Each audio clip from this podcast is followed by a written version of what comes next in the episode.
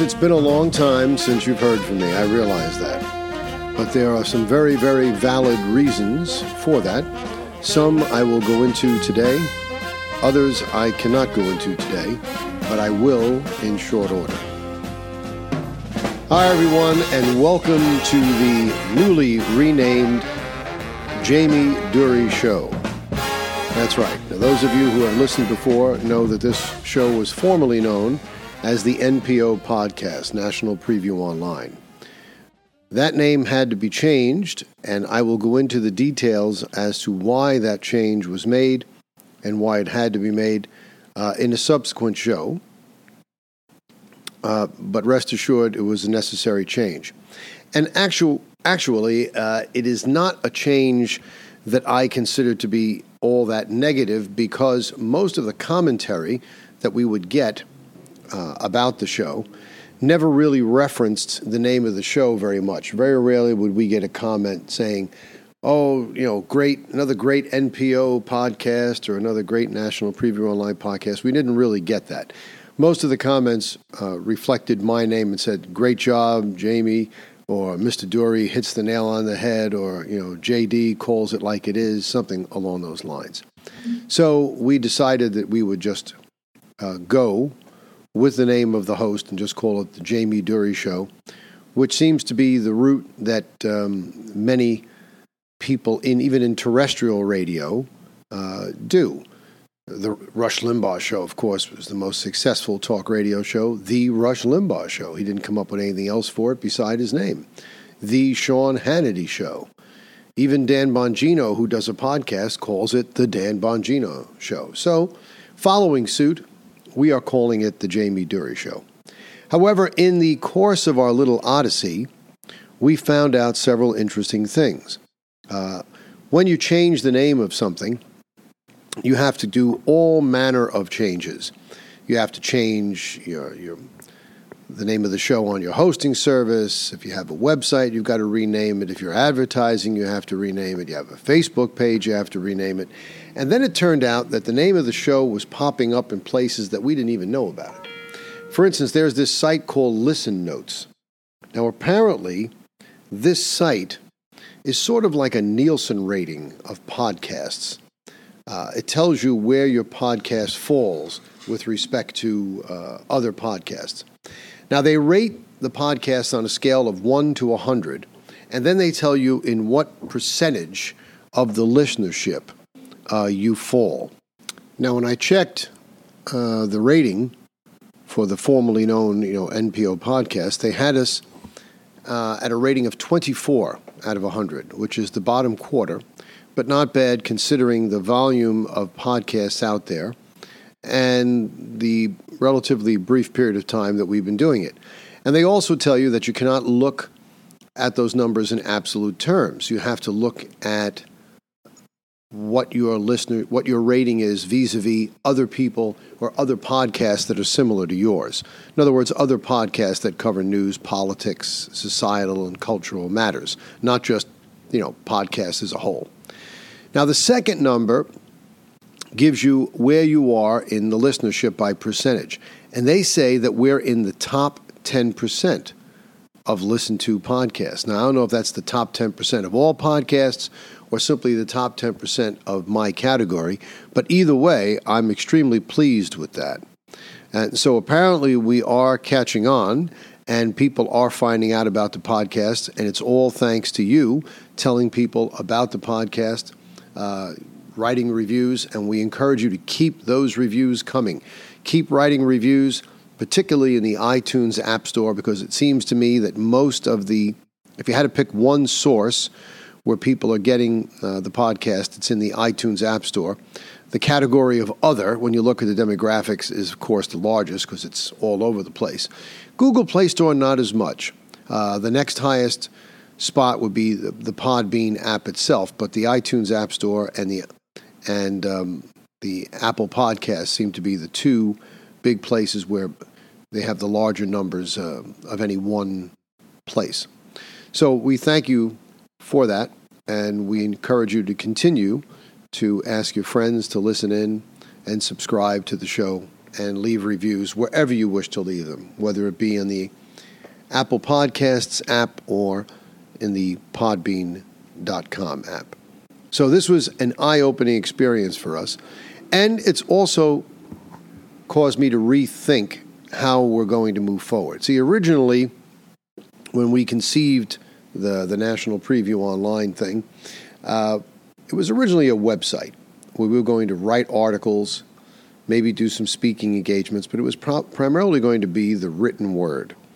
Uh, it's very difficult to get the written word off the ground these days because people just don't read as much as they used to. The new millennials like to be spoon fed everything. And I think all of us have, to a sense, to one degree or another, uh, have grown into creatures of convenience. We would rather be spoon fed stuff and be passive consumers of information rather than have to actively read it. It's so much easier, for instance, for people to drive in their car. They have to go to their morning commute anyway, to simply, with their Bluetooth, connect their phone, download a podcast, and listen to it in the car sound system without having to do anything else. You're not putting aside any additional time. It's a very efficient use of time. So I quickly learned once I had the idea of doing the podcast and, and saw uh, how convenient it was for people, that I think the primary way now going forward to um, communicate information to people will be by way of a podcast. And so that's the way we're going to go forward. The website has been taken down because we're going to redo it we may not do it for a while because we don't think the website is necessary to the growth of the show, since the show is now the primary uh, growth medium, not the website. The website will grow as a consequence of the show growing. It's not going to be the other way around. So I just want to make you aware of that. Now, there's a few other things you need to be aware of.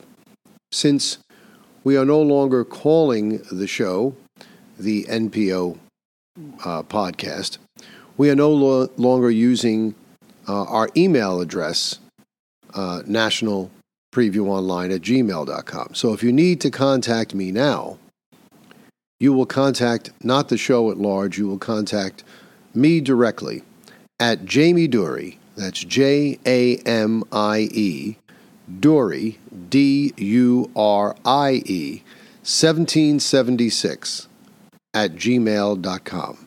That is our new email address. Jamie Durie, 1776 at gmail.com. Okay. Now, a few other things, quite apart from the changing of the name of the show, that I wanted to get out to you. I'm going to cover some news today and some important topics, but not before I, I get these other equally important things relative to this show out to you. And that is, we've tried to grow the show in a variety of ways. One of the ways is through sharing on social media. So the show now, when it's published on Podbean, in addition to being shared to the Apple Podcasts and the iTunes App Store, in addition to being shared to the Google Play Store, it is also shared to Facebook. It is also shared to LinkedIn. And it used to be shared to YouTube. We no longer share the show to YouTube, and I'm going to tell you why. The reason is that YouTube is engaged in shameless censorship. The first show that we did after connecting to YouTube went off without a hitch. The show went right up to YouTube within a day, uh, and it got good uh, viewership. The second one I did, I noticed after a couple days it wasn't getting very much in the way of hits or listens. Next thing I know, I get an email from YouTube saying that we have to pull it down because it violates their misinformation policy.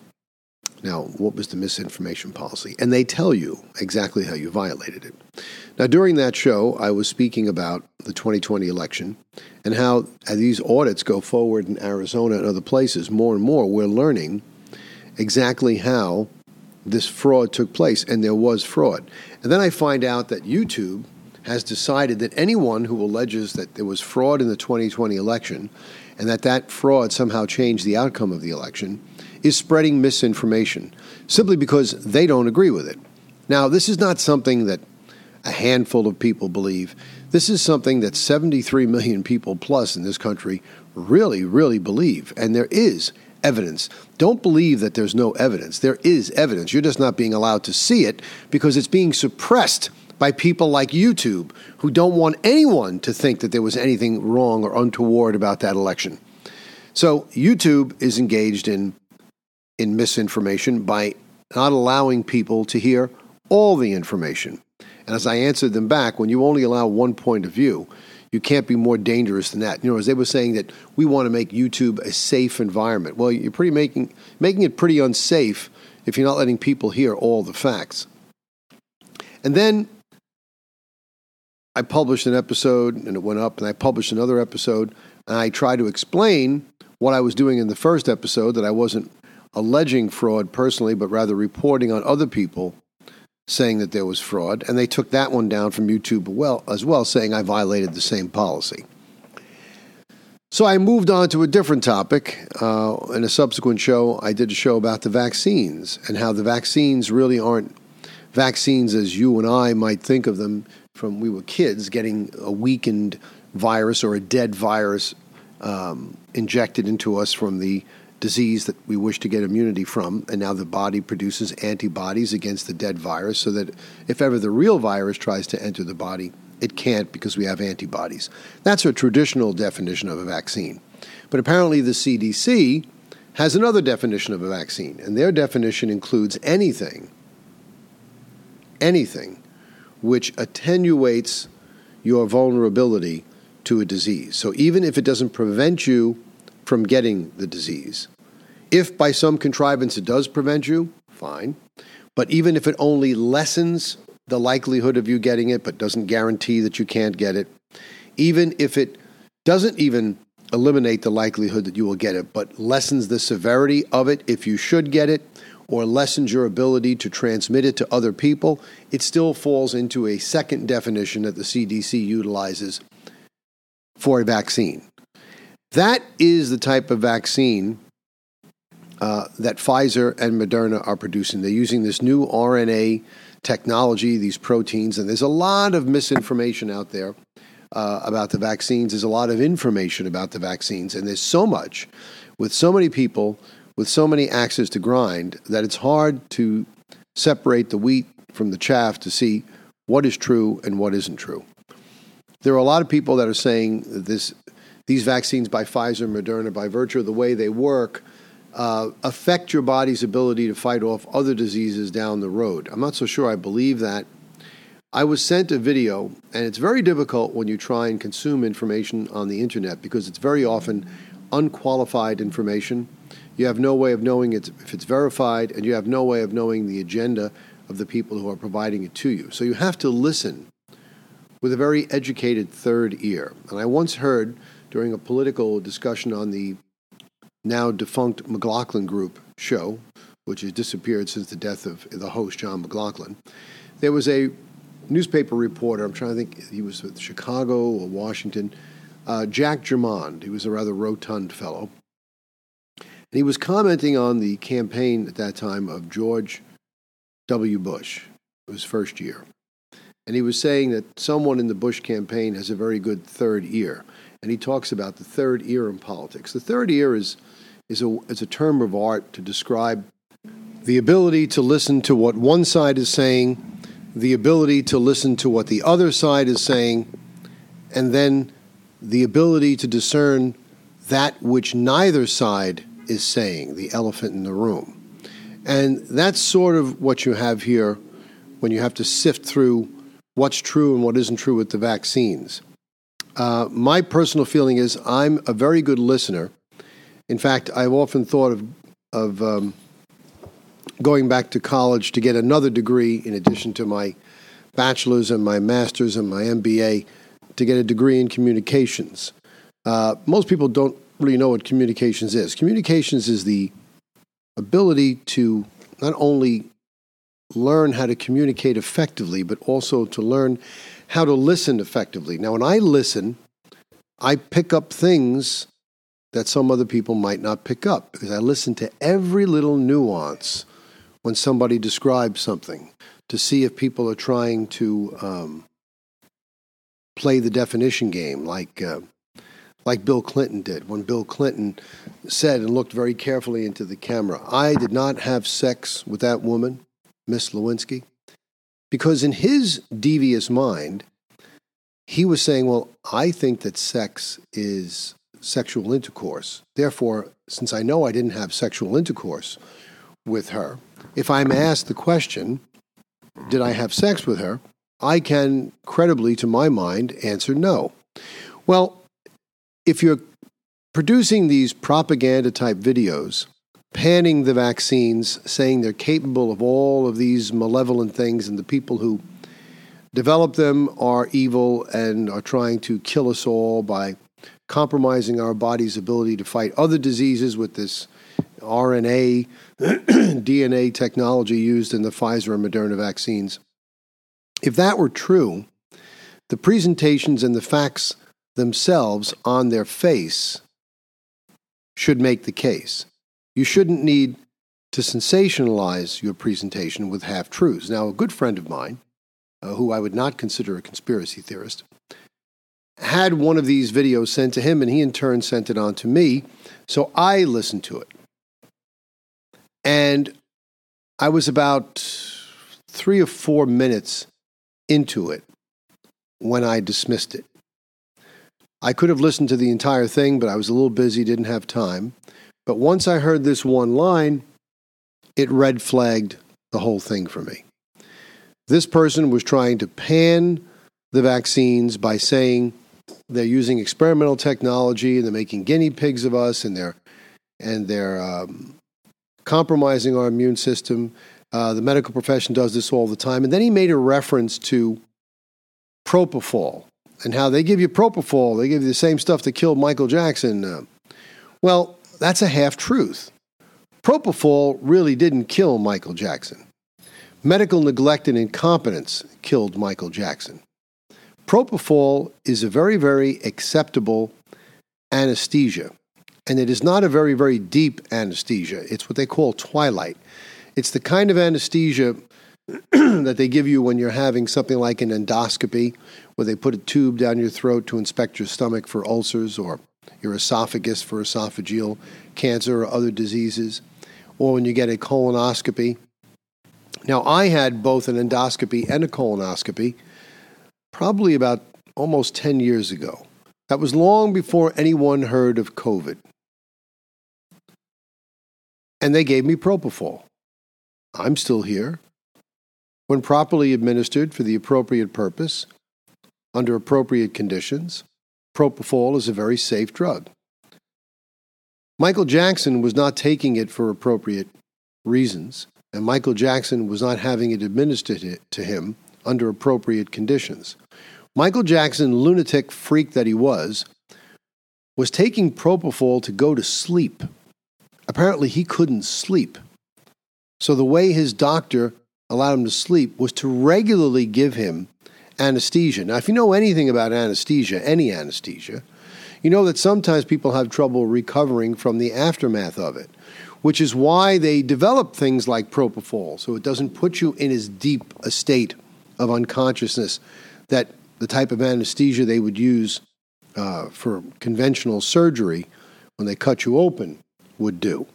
They use it when they don't need to put you in as deep. And there's a benefit to that. And under normal conditions, most people don't take enough anesthesia during the course of their life to make a real difference uh, in their quality of life. But when you're taking propofol on a daily basis, or several times a week just to go to sleep, it probably has long term effects. In Michael Jackson's case, he was given a dose, he was in the presence of his physician in his home. It was a long period of time before the physician realized there was a problem and he was doing CPR before they got actual medical help to him. And when they did the autopsy, they, they've suppressed a lot of information. Uh, Michael Jackson was skin and bones, apparently, when they did the autopsy on him. He was not healthy at all. So, to make a statement that's a loaded statement and try and make it sound that Michael Jackson was a perfectly normal, healthy person who was given propofol and just died in a one shot deal from propofol is a half truth. And if you have to throw in half truths like that and exaggerations to sell me on your notion that the COVID vaccines are causing all of these problems, it tells me that you're probably a little short on real evidence and that your argument is a little bit thin. So I don't believe everything the proponents of the vaccine say. Neither do I believe everything that the detractors of the vaccine say. The truth, as usual, usually lies somewhere in the middle. Okay, so with that having been said, I've gone over uh, a few of the things that I wanted to, why the show was changed, and so forth, and um, why we removed the show from YouTube and the censorship that's going on. So now let's get to a subject that I wanted to speak about today. Now, everybody is speaking about Afghanistan, and it's contemptible the way the president has abandoned so many people and the the cowardly way we left Afghanistan. If I was leaving Afghanistan, I would have maintained a military presence there until the very, very end, and then made sure that I knew that everyone was out. I would have maintained control of Bagram Air Base. When everyone is out, the military would have made their exit. The amount of material and resources that we're leaving behind is incredible. I want to talk about one little thing. A few minutes ago in the podcast, you might have heard a dog bark. That's my personal bodyguard. He's my dog. He's a beautiful Belgian Malinois, the number one military law enforcement dog in the world. We had a large number of those dogs deployed in Afghanistan.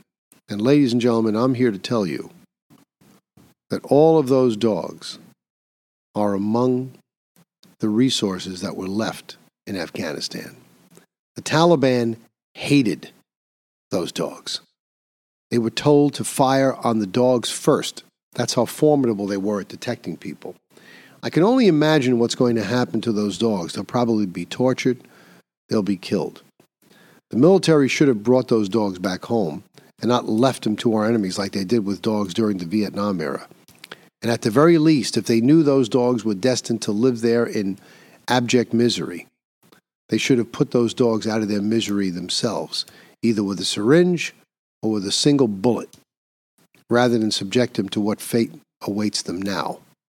That's contemptible. Beneath contempt, and that the President of the United States will allow that to happen is beyond my comprehension. But let's talk about another issue. Back in the 1970s, there was a lot of, in the late 60s, there was a lot of racial unrest in this country, similar to what we have now, but a little bit different. But there were some very, very radical and very dangerous organizations, the Black Liberation Army being one of them. They were involved in a lot of attacks on law enforcement. In fact, things had gotten so bad in many large cities that the New York City Police Department, for instance, particularly in precincts where they knew there was a, a high level of BLA activity, would send two radio cars to calls that routinely only required one, like a family dispute or something like that. They would send two cars because phony radio runs were being uh, called in through the system for the purposes of luring law enforcement personnel to a particular location where an ambush was planned. Now, ambush style attacks are of all the type of attacks that result in the death of police officers. Deaths reporting to domestic disputes where somebody produces a gun or takes a gun from an officer, responding to assaults in progress, robberies in progress, so forth and so on. Ambush style attacks usually make up the smallest number of line of duty deaths among law enforcement agencies. There has been a 148% spike in ambush style attacks over the same period last year. That's an incredible increase in the number of attacks. The data shows that between January 1st of this year and August 31st, and this is provided by the National Fraternal Order of Police, 83 police officers in this country were shot in 67 separate ambush style attacks. As I said, it's a 148% increase from last year. One such attack, it's reported here in the Epoch Times, was in Ar- Arvada, Colorado. It took place in June, resulting in the death of Officer Gordon Beesley. Fake 9 11 call to lure him in. There was another one like that in Nashville. And we also are aware of that case, I believe, in Los Angeles, where this lunatic just ran up, fired into the radio car, and then ran off. Those officers were left to die, but fortunately, they survived. Now, why did I chose to highlight this particular issue with so much going on? Because I think when you juxtapose what I just said, the censorship that's going on in YouTube, the censorship that's going on elsewhere in our society, where you can't say the truth or you're labeled a freak or a lunatic. The propaganda surrounding vaccines, the propaganda surrounding this entire COVID 19 virus and the politicization of it. And now this new unjustified sheer panic over this Delta variant, which, although perhaps more contagious than the original COVID 19 virus itself, is no more lethal. In fact, it is less lethal. The mortality rate of the Delta variant of COVID 19 is 8 hundredths of 1%. That's 0.08. 8 hundredths of 1%. That's not 1%. That would be one person dying in 100. It's 8 hundredths of 1%. Now, most of us have taken basic math, so you know that 1% is 1 out of 100. Well, 8 hundredths of 1%, to give you a mathematical ratio that you can understand.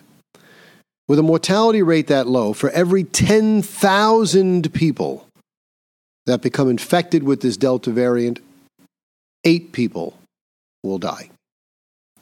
Eight out of every 10,000.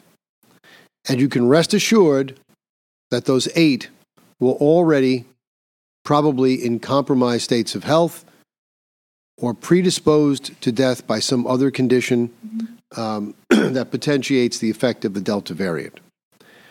To get engage in these sort of measures, going back to lockdowns and masks and vaccination cards and Nazi style tactics. Show me your papers if you want the hamburger. You cannot sit inside. That's the new order of the day in New York City. Is not justified by that type of minuscule mortality rate. You see, life is a mortal condition, ladies and gentlemen. Nobody gets out alive, regardless of there's a COVID 19 epidemic, pandemic, whatever you want to call it, or not. You cannot manage this crisis or any crisis to the point where you're going to have zero deaths. It's a fool's errand. You're never going to be able to stop everyone from dying because there just are too many people who are already predisposed to things. You can bring the death rate down to a certain level. And if it was a high death rate, I would be in favor of these things. But you can only bring the death rate down so low. And then you get diminishing returns. And then it becomes draconian. So, in other words, if the mortality rate from the Delta variant or even from COVID 19 were 50%, that would mean that out of every 10,000 cases, 5,000 people would die. So we undertake programs and vaccines and lockdowns and masks wearing and all this sort of nonsense to try and reduce that number. And so we do. And the next thing you know, we cut it in half. Now, we have 2,500 people dying out of every 10,000. That's 25%, still too high. So we tighten things up further, and next thing you know, we have 12.5. And that's 12.5%. But that's not enough. We cut it in half again. And now we're down to six and a quarter. And then we're down to three and an eighth. And then we're down to one and three quarter and change or somewhat. At some point, when you get down to a certain level, it becomes difficult as a practical matter to achieve any meaningful reductions. It's the same reverse as an athlete who's a world class sprinter. He gets a time, he trains like a fiend, he gets in shape, he gets his time down as low as he can. He has to work harder and harder and harder for smaller and smaller reductions in his sprint time to the point where it may not even be worth it, where he's just going to risk injury by overtraining.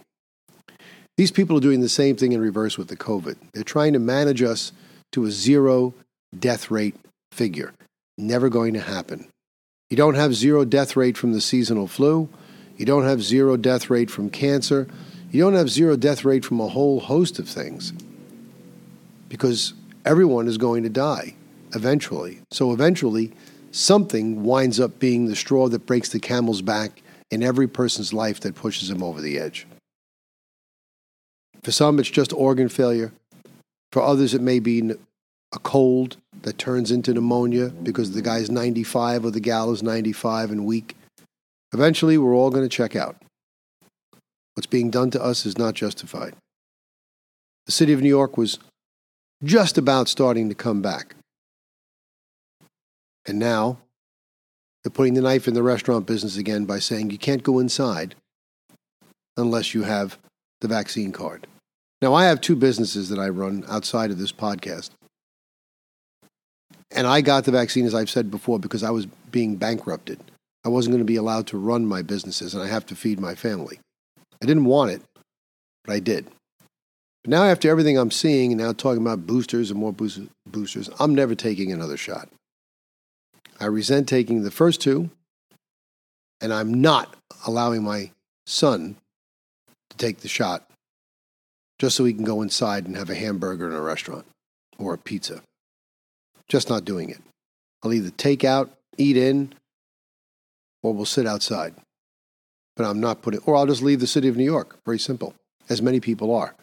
And that's going to be the end of the restaurant business in the city of New York. Labor Day weekend is upon us. It marks the end of a tumultuous summer. We saw a lot. We saw Americans die in Afghanistan. We saw an idiot, lunatic, pervert removed from office in the state of New York. I'm talking about Il Duce, the former governor Mario Cuomo, the man who everybody hailed last year and now couldn't wait to get rid of and treated as a scourge. As I said once before in an episode, like my mother said, a pat on the back is never too far from a kick in the ass. And no one was more deserving of that kick in the ass than Andrew Cuomo. But this is the last weekend of the summer. I don't know how your summer was, but make the most of this weekend, enjoy it. And let's hope, let's pray that this fall, this winter, brings about happier times for all of us. And let's pray for the Americans that are still stuck in Afghanistan because they've been abandoned by a commander in chief that doesn't even know where he is and may not even know who he is. For the Jamie Durie Show, I'm Jamie Durie. Have a nice weekend.